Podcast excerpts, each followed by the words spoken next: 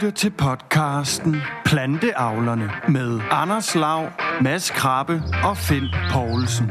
Programmet præsenteres af Agrina og Sagro. Rigtig god fornøjelse. Goddag, Mads. Goddag, Lav. Planteavlerne. Så er det blevet tid til episode 26. Nej, nej, den er god nok, og øh, det er jo den sidste uge, inden øh, vi går på sommerferie. Mm. Bare rolig øh, til jer, der lytter med, så øh, udgiver vi øh, hen over sommeren. Vi har været lidt på forkant her øh, i tiden op til, sådan så at de selvfølgelig ikke bliver snydt hver mandag derude. Selvfølgelig bliver I ikke snydt de næste 6-7 uger. Nej, nah, jeg er jo ikke skolelærer mere, skal du lige tænke på. Men så havde vi kørt den. Nej, vi skal lige, inden vi kommer for godt i gang, spole tiden tilbage til sidste uge, hvor at vi jo havde sådan lidt øh, noget spændende på programmet, hvor vi ringede til Alex Andersen, som jo er en af de her investorer i branchen. Han er jo en, som på den ene side ikke har super meget kendskab til landbruget, og han har jo ikke været landmand selv og sådan noget der, men så på et tidspunkt jo fået en idé om, at det kunne godt være, at han skulle investere nogle penge i det her. Og det hørte vi lidt om, øh, selvfølgelig både tankerne omkring det, og også lidt om erfaringerne, som var sådan lidt... Øh, der, jeg tror, byråkrati blev nævnt en gang i sidste ja. uge også. Og øh, så var vi rundt omkring alle de der ting. Og så fik vi jo også en lille update fra Finn på øh, situationen derude. Men øh, det var mest investeringer i sidste uge. Jeg kan bare huske, han sagde, de der dyr med fire ben, der siger mu. ja, ja, han kom til at kalde dem alle sammen for køer, og så var der stille.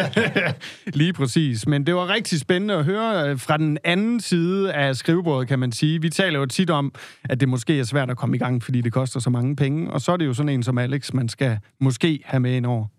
En mulighed i hvert mm. fald, men man skal nok også være opmærksom på, at så er du ikke eneste ejer, og der kunne også godt træ- træffe at komme nogle krav eller nogle tanker øh, fra pengemanden. Må ikke. Nå, jeg vil fortælle lidt om, hvad vi skal snakke om i dag. Mm. Og øh, det er jo fordi, at jeg har øh, luret lidt inde på de sociale medier. Og vi har et samarbejde med Agrina. De er jo navnesponsorer i øvrigt her på Plantavlerne. Lige præcis. Af den årsag, så øh, så jeg så det her opslag, og det var, det var simpelthen blevet tid til tilbagebetaling. Uh. Så de folk, eller de landmænd, der har øh, allieret sig med Agreen og ligesom øh, har forsøgt sig med, med klimacertifikater, mm.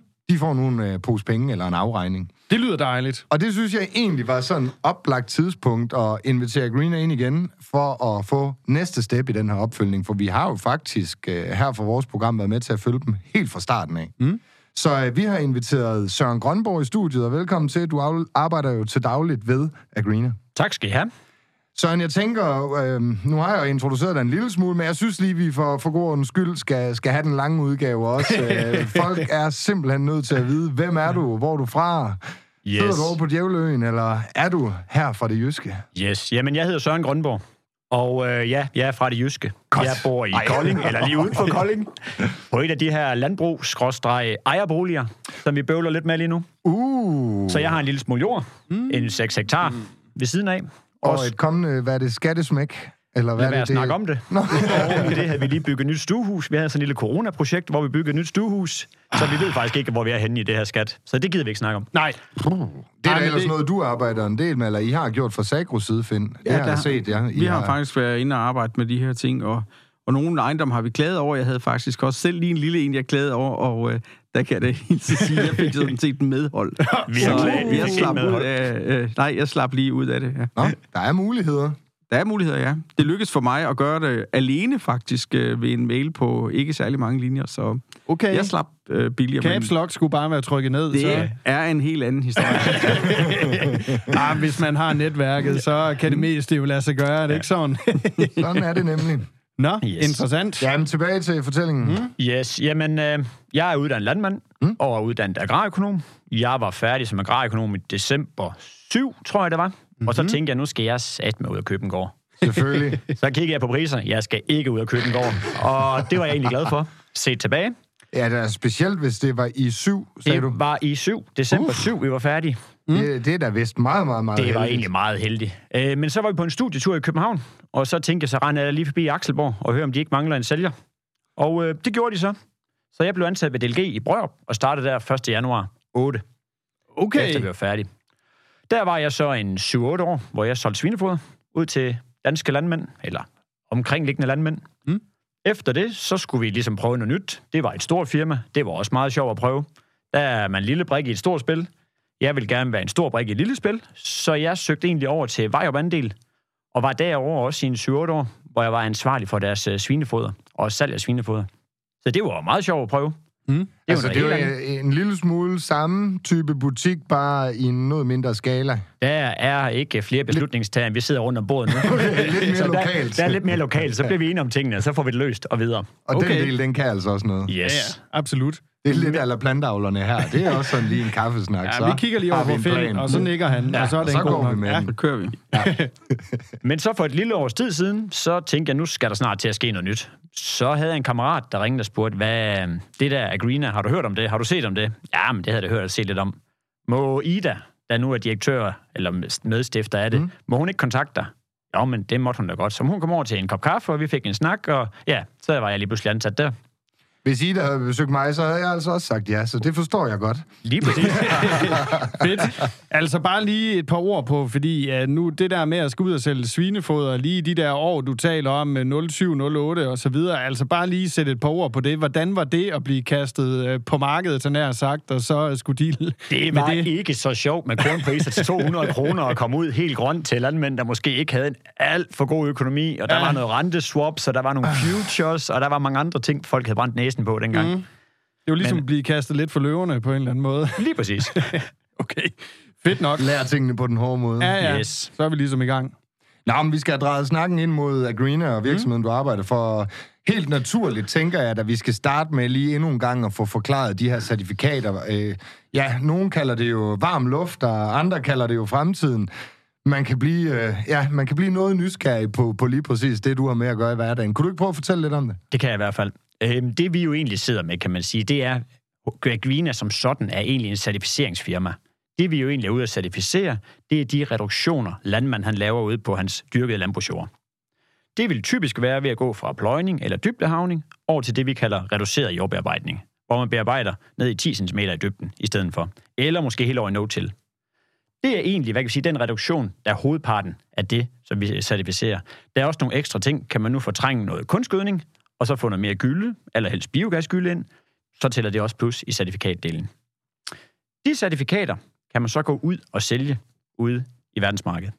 Og så kan det være, okay, så spørger jeg selv, hvorfor er der penge i det her varme luft? Mm. Men det er der egentlig, fordi at tilbage i 14-15 stykker blev den her Paris-aftale indgået, hvor man skulle sænke sit øh, CO2-udledning med 50 procent kontra 1990 frem til 2030. Og det er egentlig vældig fint. Men så har vi nogle store virksomheder, der går ud og siger, vi vil egentlig være endnu mere grønne. Vi vil have det, der hedder net zero-mål. Altså 0% CO2-udledning. Så vi kan sætte på papkassen af vores øh, varer, vi nu sælger, eller karton, eller hvad det nu er, at det er net zero. Det kan de ikke helt komme, fordi de typisk har nogle lastbiler, for eksempel, der kører ud på vejene og brænder noget dieselolie af. På den måde, så kan de købe nogle, hvad kan vi sige, aflad. Det lyder så klamt og ulækkert, for det er det egentlig ikke helt, men de kan købe kompensation på mm. den korte bane, så længe de selv har en aktiv strategi for, hvordan vil de nedbringe deres CO2-udslip. Men på den korte bane er det i orden at købe de her CO2-certifikater eller klimakreditter. Man kan jo tage bare kigge på den tunge industri lige nu. Har vi en ladestation i Danmark, der kan lade en lastbil op? Øh, det batter jo ingen steder kontra, hvor mange varer, der bliver flyttet. Mm.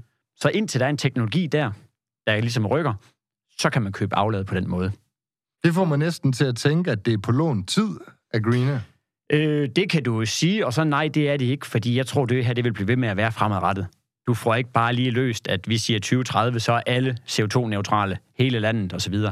Der vil blive ved med at være nogle muligheder. Mm. Der vil også blive ved med at være nogle andre tiltag, man kan gøre. Så nej, jeg tror ikke på, at det er på lån tid. Det her det er et marked, der kommer for at blive, og det er et marked, der går lynhurtigt. Altså nu siger du det der med Paris-aftalen 2015. Altså det er jo, øh, hvad kan man sige, det er jo en politisk beslutning, man laver, øh, at øh, nu skal, er vi en masse lande, der skal skrive under på, at vi vil reducere vores udslip. I forhold til at sætte sådan nogle ting her i gang, eller det der med at skabe et nyt marked, som det jo er, det kan jo godt nogle gange kræve, at der er lidt flere mekanismer, der skal i gang for, at det kan lade sig gøre. Jeg tænker, der skal jo også være nogle forbrugere derude, der efterspørger de der varer, som du fortæller, man kan putte et certifikat eller sætte øh, et øh, symbol på, så man kan se, at det er dyrket på den her måde. Hvordan tænker du, er det mest politikerne, der synes, det her er spændende, eller er forbrugerne også ved at være øh, med på vognen? Jeg tror, det kommer også meget mere fra forbrugerne. For eksempel Nestlé melder ud, at de rigtig gerne vil købe fra regenerativ landbrug. Altså landbrug, hvor det egentlig, hvad kan vi sige, det meste går i ring. Man har så lidt jordbearbejdning som muligt, man har så mange efterafgrøder som muligt, øhm, og gør det egentlig, hvad kan vi sige, så i en godt for miljøet som overhovedet muligt. Øhm, det efterspørger de. Carlsberg har også meldt ud, at de fremadrettet kun vil købe maltbyg. Jeg tror så dog først, det var i 2030, Hmm. at de også helst vil have regenerativ maltbyg. Yes. Så kunne jeg godt tænke mig at spørge dig, det er fordi, jeg snakker jo selvfølgelig også med planteavler, og der er man nogle gange sådan også lidt skeptisk. Hvis man nu indgår en aftale med jer, og sælger sin plov, og kun laver øverlig jordbearbejdning, og egentlig på et tidspunkt så kommer i tanke om, at man gerne vil tilbage til at pløje. Har man så låst sin ejendom for altid, og står det så i tingbogen, at her må ikke pløjes, eller hvordan kommer man ud af sådan en aftale igen? Du behøver ikke sælge din plov. Du må gerne have den stående inde i maskinhuset samtidig med. Det er det egentlig fungerer på. Vi går ind og laver 10-årige aftaler. Øhm, når det er sagt, så må du egentlig gerne pløje. Du må også gerne dybdehav. De ting, jeg egentlig sagde før ved premiere, det genererer bare ikke certifikater. Man kan egentlig sige, at du laver en emission, altså en udledning af CO2. De bliver så modregnet i de øvrige certifikater, hvis du stadigvæk har nogle marker, du driver øh, med reduceret jordbearbejdning. Så derfor må du gerne gøre det. Modsat vælger du så at sige fremadrettet, okay, det her system, det kan jeg ikke få til at lykkes. Jeg er nødt til at pløje det hele fremadrettet. Så melder man sig bare ud af programmet. Skal man så betale tilbage, eller... Vi kommer ikke efter, der vil have penge. Det vi egentlig gør, det er de første tre år, hvor man udbetaler certifikater. Der holder vi 10% af certifikaterne tilbage på det, vi kalder en premiumpulje. Det er forsikringspulje. Hvad vi nu skal kalde den. Der Mm. sætter vi 10% til side. Det gør vi i år 1, 2 og 3. Og 4 får du alle dine certifikater udbetalt. Og over 5 får du så alle dine certifikater plus 20% af den premiumpulje. Og det gør du i den resterende tid af de 10 år. Så når vi når til år 10, så har du fået samtlige certifikater udbetalt. Vælger du så at springe ud i år 4, hvor det er allerdyrest, du har allerflest certifikater stående op i premiumpuljen, så er det dem, du mister. Vi kommer ikke efter, der skal have penge. Så de virksomheder, som har købt certifikatet, de lægger sådan set ikke nogen beslag på din jord resten af, af klodens levetid. Nej, fordi du laver certifikater på bagkant af den handling, du har gjort. Du skal ændre dit handlemønster, kan man sige, og have det udført i praksis, inden du kan lave certifikatet. Så har jeg sådan et andet spørgsmål, og det ved jeg godt, at øh, det har vi også lige vendt før, og det kan godt være, at jeg måske kender svaret, men jeg synes lige, alle have det med.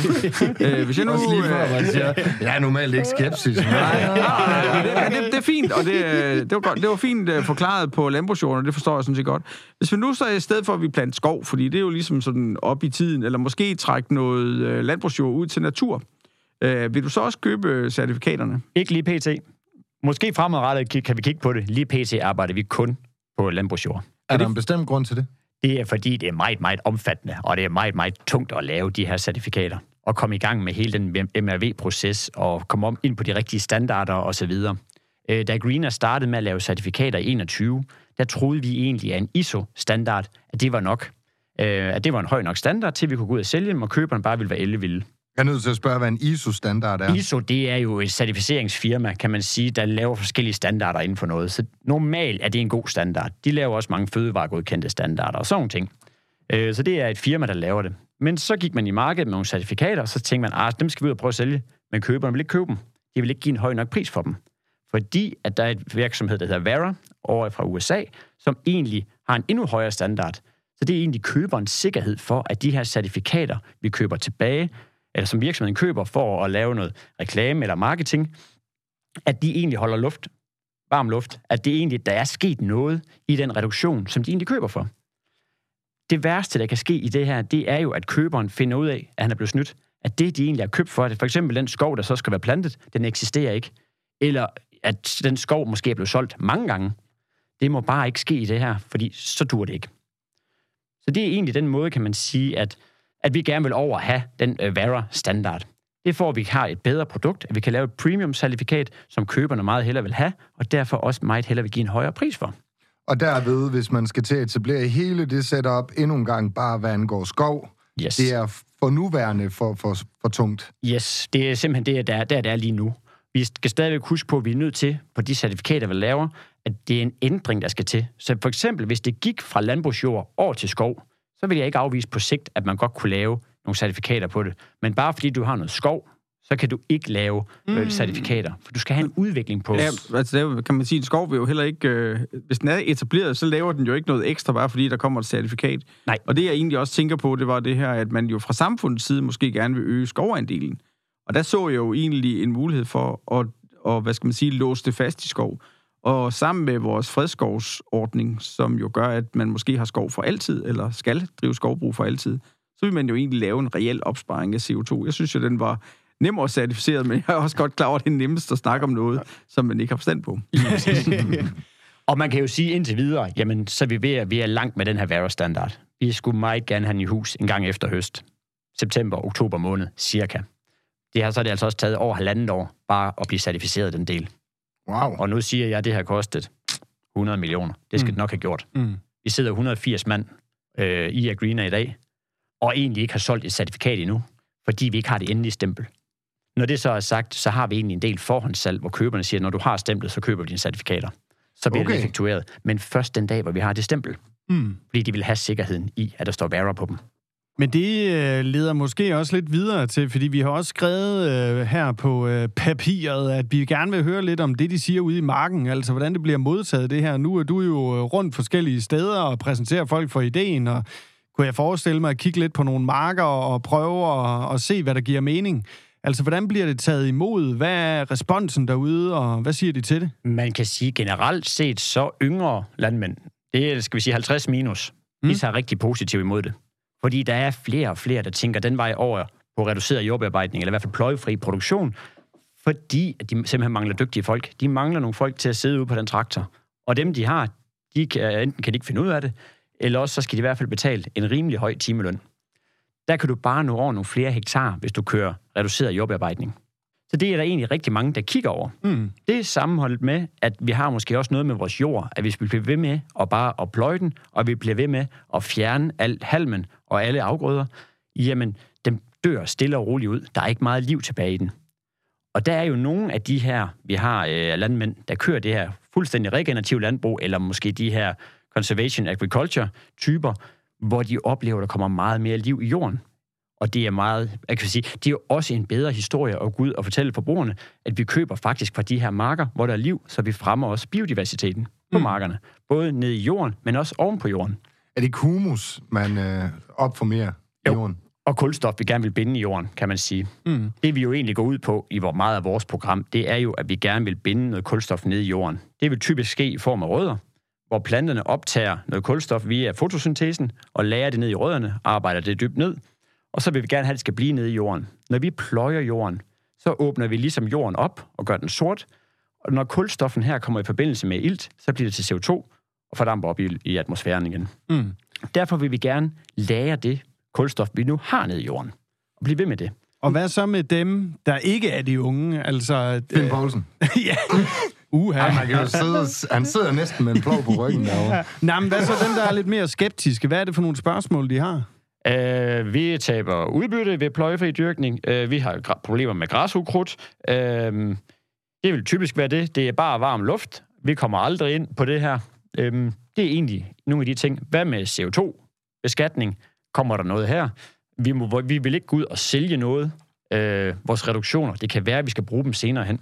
Mm. Det er egentlig tit dem, jeg får ind, kan man sige. Men det har jo også været en varm kartoffel. Altså, vi har jo gentagende gange i løbet af i år, også da vi indgik samarbejde med Agrina, der har vi jo hørt fra flere forskellige fagpersoner øh, her i branchen, at, at man skal passe på, hvor man går hen. Mm. Øh, netop fordi uvidenheden måske ikke helt er... Altså, den er stadig lidt stor, måske. Den er stadig meget stor, det må vi jo sige. Men så længe du kan melde dig ud med et års varsel, og du ikke hænger i 10 år, det var egentlig lidt udfordring. Vi kom med nogle kontrakter for et par år siden, og der hang du enten i 5 eller 10 år, og så skulle du holde dig til det her driftssystem. Mm. Det er så blevet ændret i mellemtiden. Så det er også derfor, nu må du gerne pløje ind imellem, hvis du har behov for det. Hvis Finn siger, at man skal pløje forud for frøgas, jamen så må du gerne gøre det. Du Og så giver det bare et lille hak øh, det i, giver det et i lille hak. Yes, lige præcis. Fordi, gi- vil det ikke give god mening i forhold til dine pointer og dine påstande i forhold til, hvordan man håndterer jorden? Altså, nu er jeg jo en af dem, der er plus 50, så derfor så er jeg jo ret til at være skeptisk. Og måske har jeg faktisk også pligt til at være det, ikke også? Og pløje. det, det, ikke, jeg har ikke pligt til at pløje. Nej, men ret. jeg har pligt til at være skeptisk, ikke også? Fordi det er jo sådan set min fornemmeste opgave, det er jo at undgå, at folk de bliver fanget af noget, som de ikke kunne gennemskue. Mm. Selvfølgelig. Øh, og for mig er det da rigtig positivt, at man jo faktisk også kan komme ud af det. Fordi det er jo alt det her, man lover.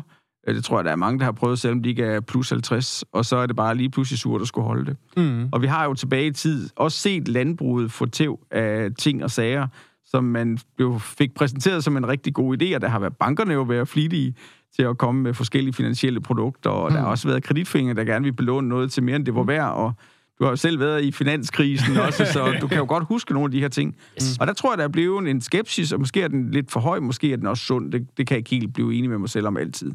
Så, så der er helt klart nogle øh, udfordringer der, som, eller der, der er nogle gamle tømmermænd, mm. øh, som øh, gør, at man øh, har respekt for snaps, og måske har man øh, også respekt for forskellige aftaler, øh, man, kan, man kan indgå, som man pludselig ikke kan komme ud af igen. Ja. Mm. Respekt for gammel snaps. Husk det. Noteret. Mm. Hvis vi kigger på øh, markerne, hvad er det så, du har en vis respekt over for, når der er den plov, der vi så tit snakker om? Altså, er det, det, jeg går ud fra, det er ukrudtstryk. Nu er det jo et planteavlsprogram, der er. Det var det, jeg ville Yes. til.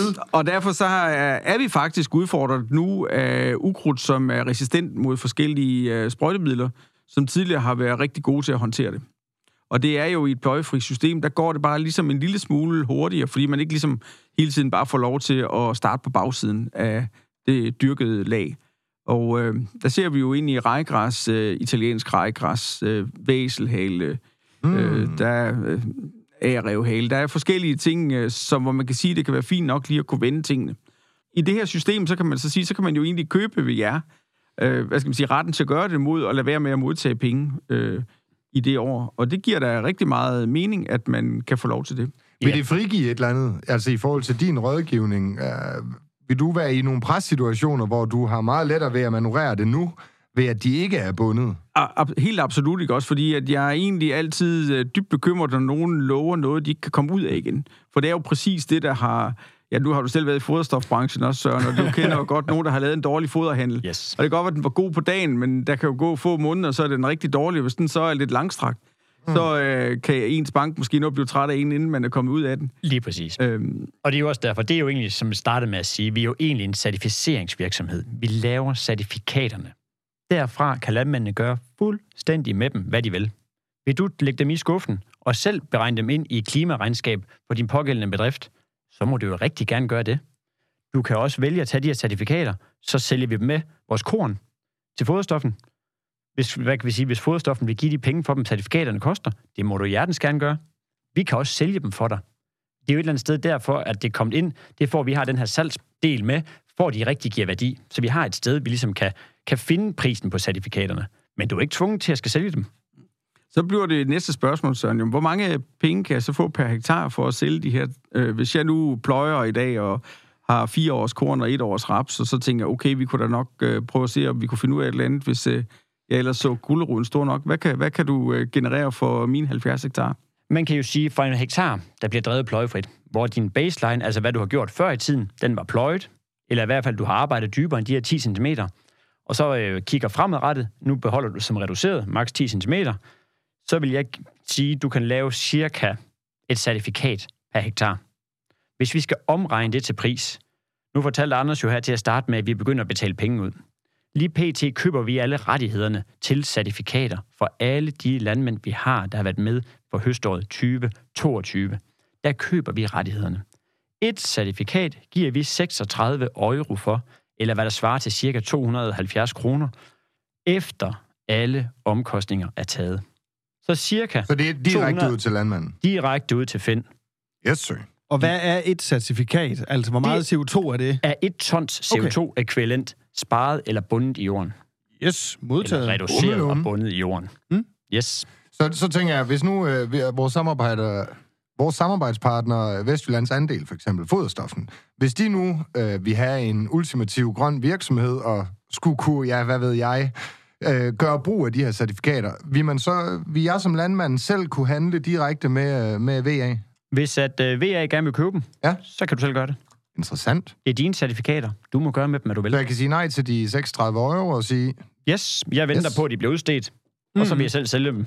vil man kunne opspare dem? Hvis jeg nu ikke vil øh, afgive mine i år, vil jeg så kunne opspare dem og I- vente og sige, at jeg udløser om to år? Ja, det vil du kunne.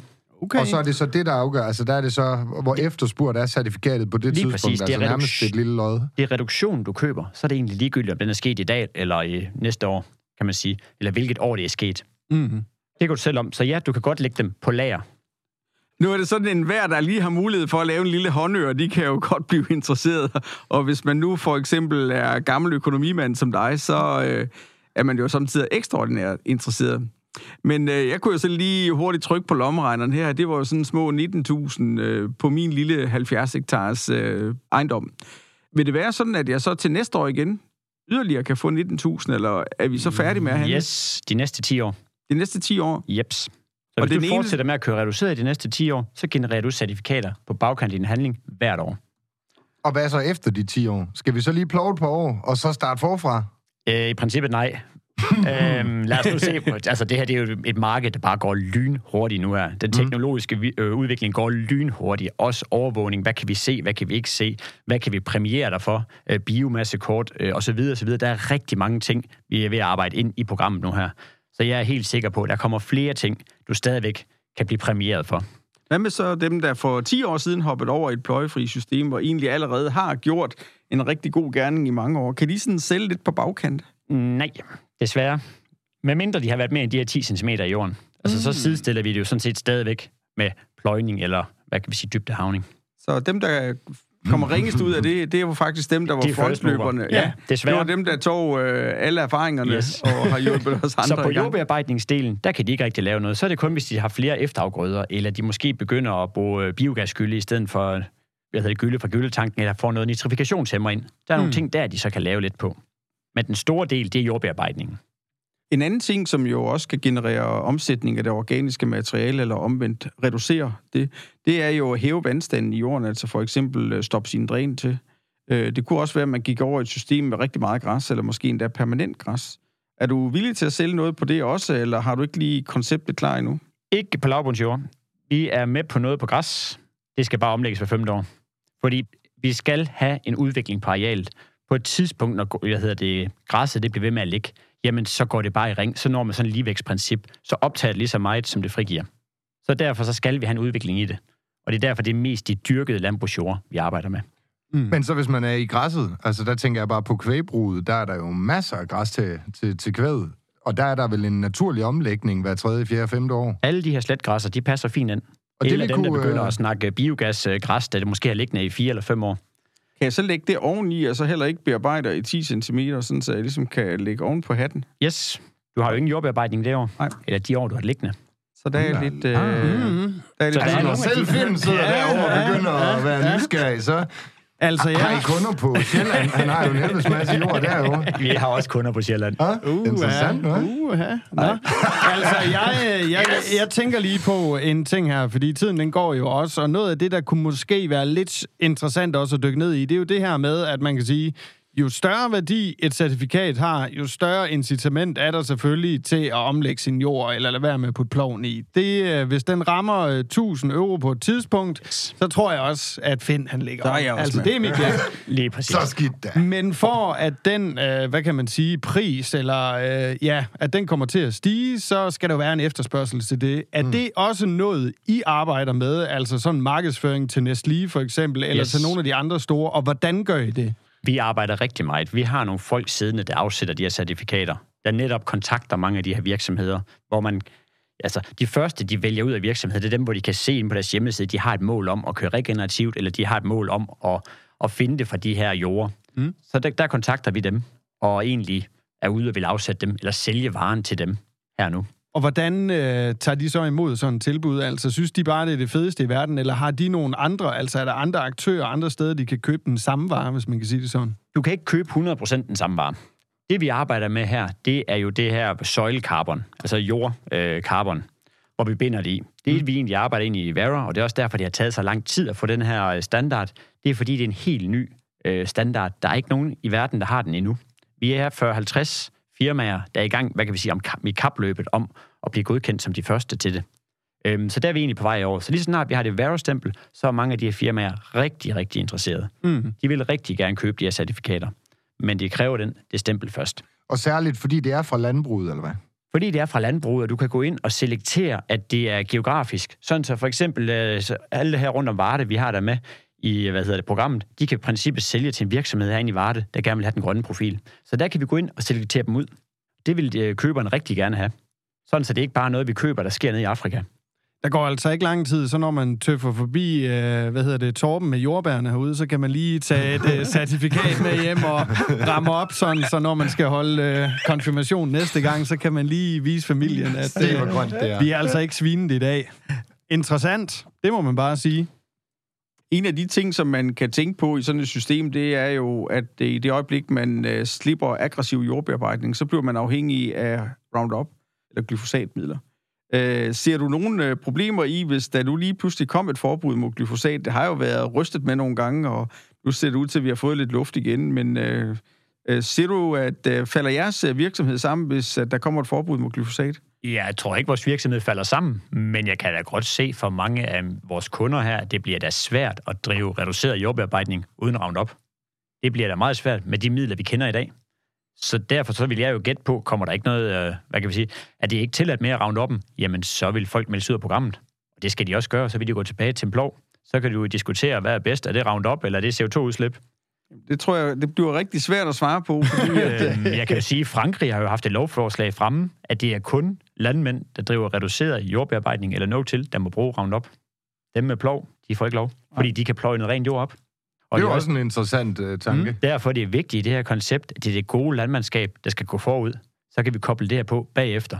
Og dybest set, så burde det jo også være det, der bar det. Altså, det burde være en lav omsætning af CO2, som går til øh, atmosfæren, men det bør jo faktisk også være, at man sikrer et højt udbytte, fordi ellers så er de input, man er kommet i jorden, de giver jo så ikke noget afkast igen. Lige præcis. Så-. Både udbytte, men vi er også nødt til at tænke økonomi i det her. Ja.